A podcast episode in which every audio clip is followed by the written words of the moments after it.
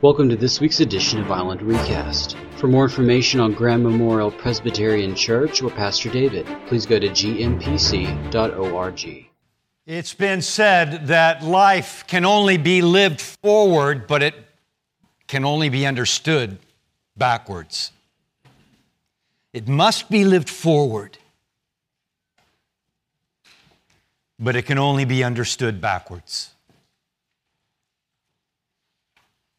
And as we look toward the future, and it is some uncertainty in that future, we know who brought us to this point. And God is faithful to continue what He has begun. But sometimes it's important to look back so that we can understand how we got where we are. I have here a, a copy of the first bulletin of my first Sunday here.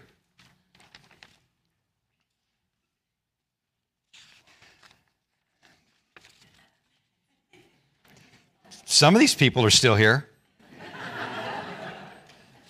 Dana. Anetta, your name is in here. But there are others who have moved on, some to other ministries, some to their eternal rewards. And the title of the sermon was Faithfully Yours. And I remember that first Sunday. A little overwhelmed, wet behind the ears, hoping that I could measure up. And I remember sharing with the congregation at that time. Some of you were there on that Sunday. I knew that there was going to be challenges. And I knew that we would hurt one another. Hopefully, not intentionally. But that there would be grace, that there would be mercy, and that we could learn together and we could grow together as we figured out who it, who it is that God is calling us to be as a worshiping community.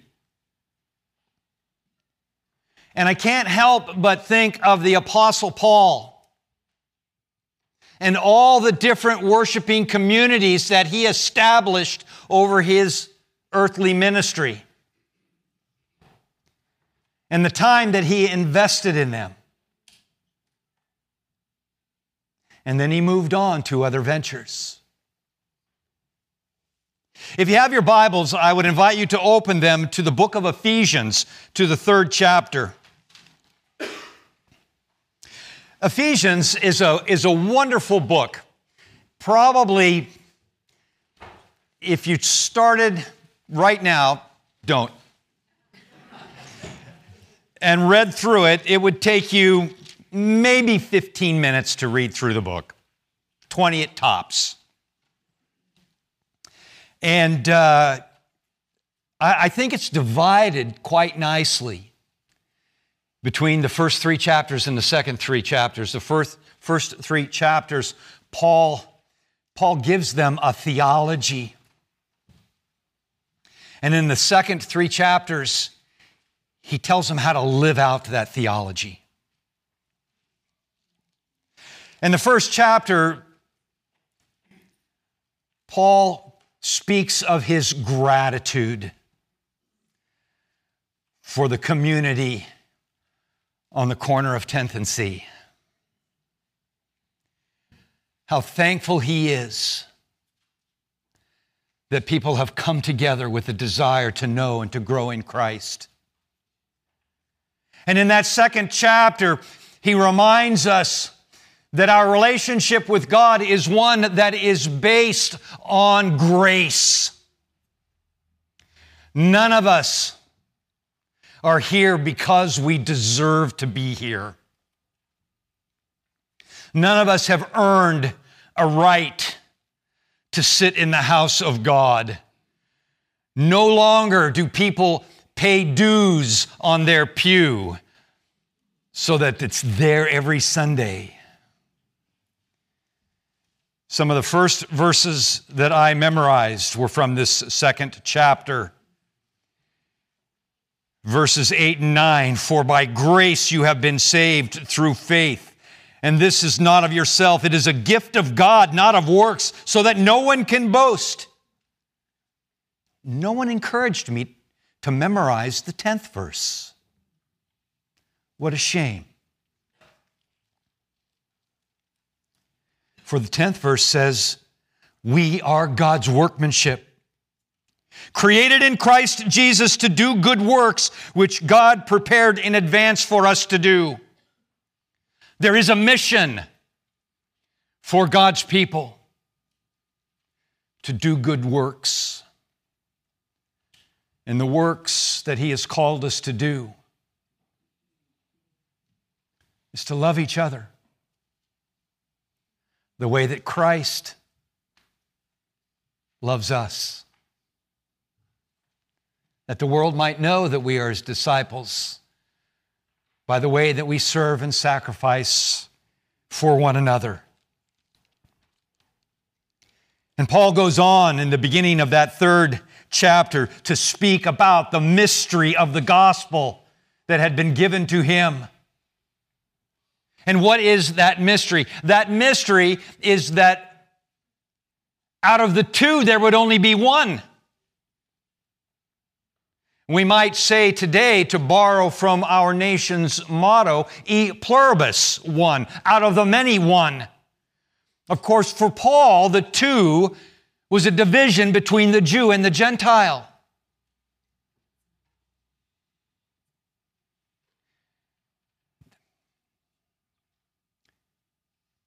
God chose Abraham from before the foundations of the earth to create a people, to create a family through whom he could reveal himself to all of creation. That family became a nation. And they missed the mark. If we look at the nation of Israel, even in Scripture, it's little more than a microcosm of the church today because we too miss the mark. We miss the mark when we begin to think that this is just for us.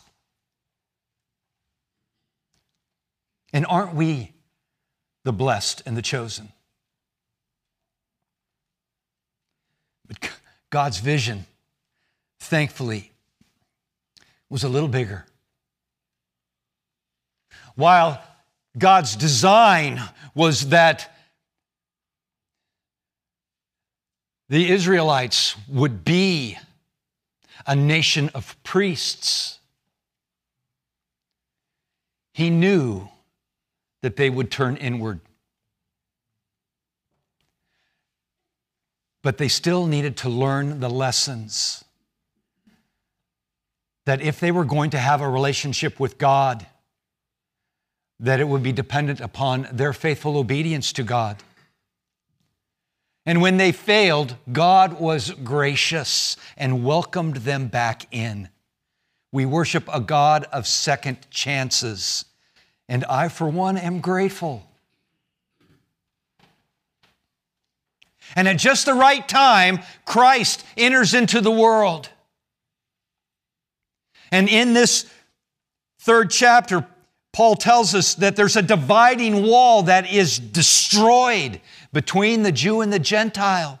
Because now the grace of God is available even to the Gentiles, even to those that don't look like us, talk like us.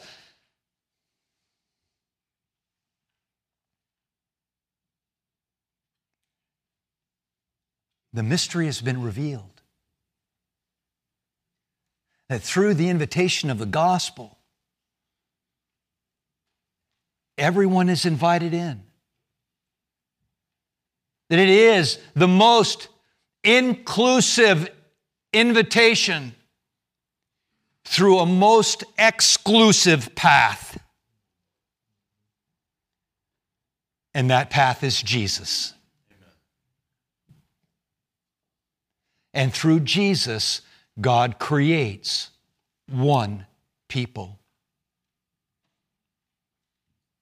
And Paul wants the church in Ephesus to understand that they are one people in a larger community of great diversity and even disagreement.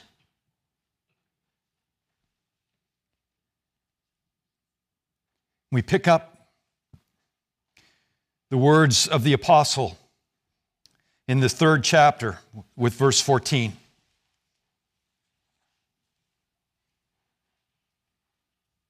For this reason,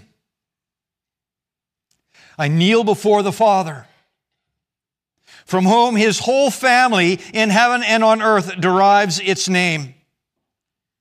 And I pray that out of his glorious riches he may strengthen you with power through his Spirit in your inner being so that Christ may dwell in your hearts through faith.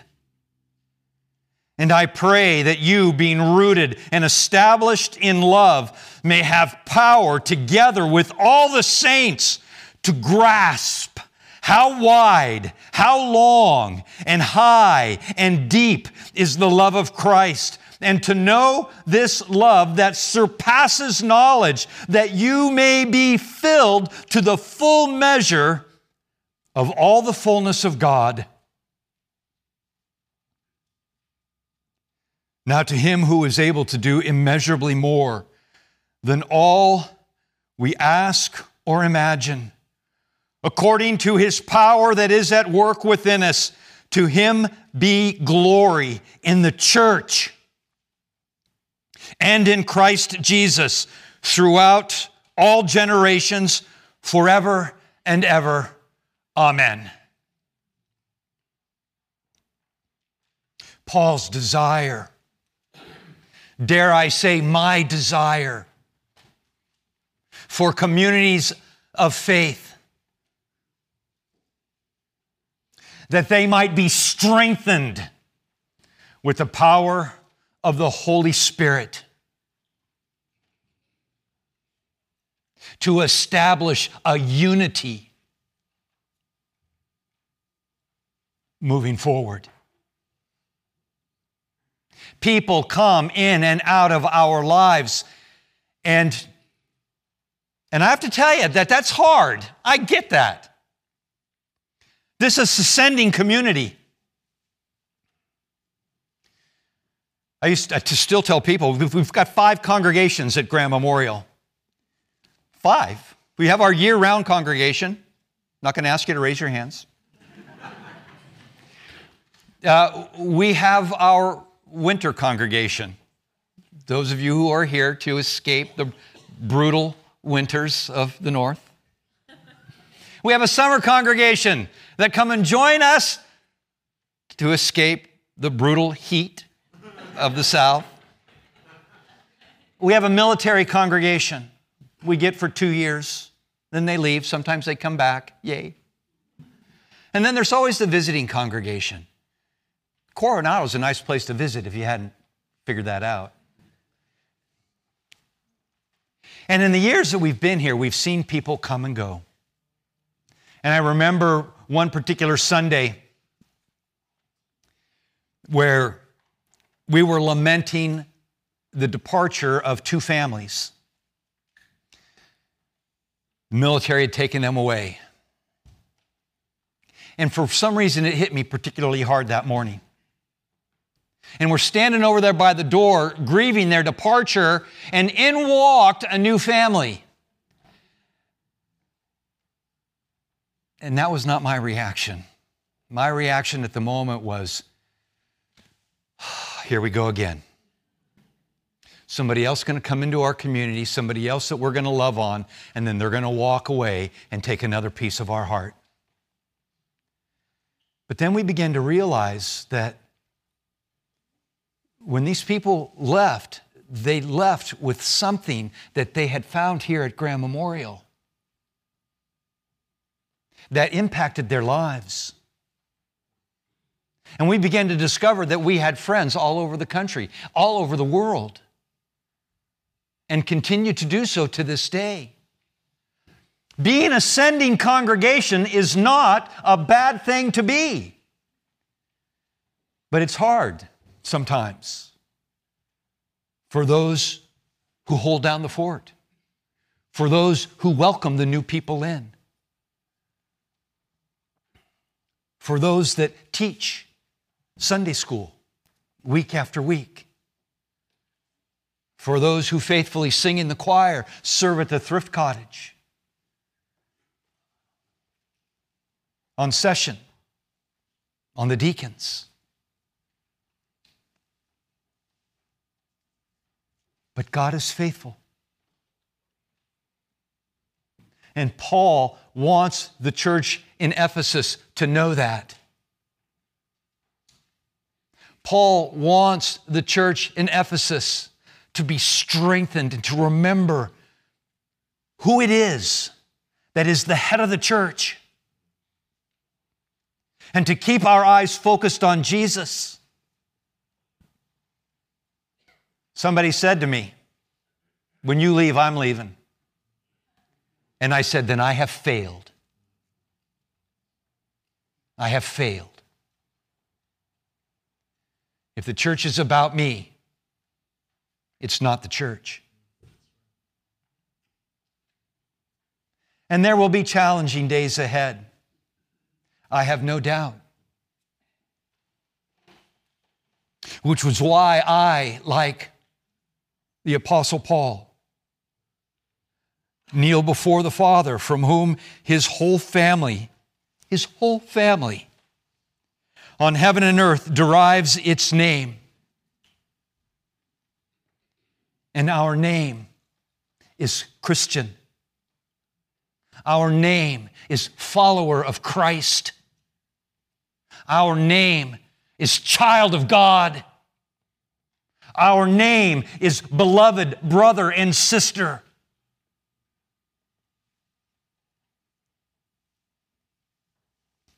For this reason, I kneel before the Father, from whom his whole family on heaven and on earth derives its name.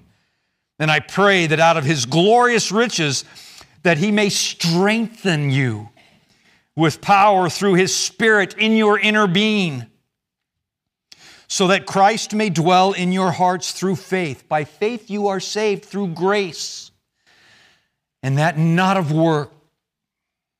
It is a gift of God, lest anyone should boast. And I pray that you, being rooted and established in love, may have power together with the saints and who are the saints?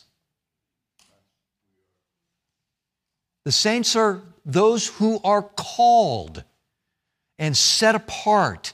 And that's us. We are called and set apart. To grasp how wide, how long, how high, and deep is the love of Christ wide enough for everyone, long enough to last into eternity, high enough to take us into the presence of the throne of grace, and deep enough to find even me. And you. and to know this love that surpasses all knowledge, that you may be filled to the measure of all the fullness of God. These last couple of weeks have been bittersweet in many ways. And your words have been kind and gracious. There's a saying in the Navy I'll paraphrase it for you. That one mistake can wipe out a thousand attaboys.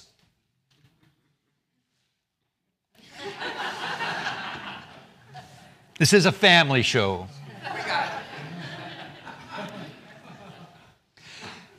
And so while I've sat and listened to people thank me and are uh, grateful for our ministry and the, the, the, the laments and the, uh, and, the, and, the, and the sorrow at seeing us leave, I, I look back and I can't help but think of my failures.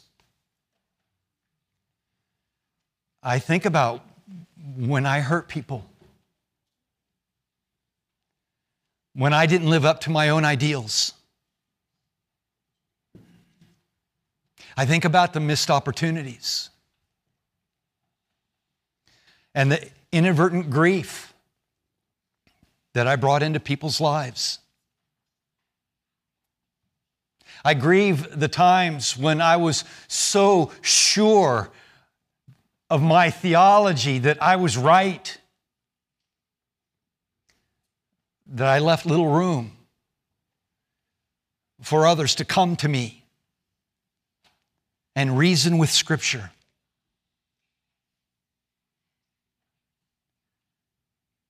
There are many things for which I wished I could do over. Some things I'm ashamed of. And yet, through it all, there was a handful of people who come alongside to love me, to care for me, and to let me know that there was still work to be done. It's overwhelming. And I'm grateful beyond words. At times, I think, I'm too young to retire. But I'm going to do it anyway.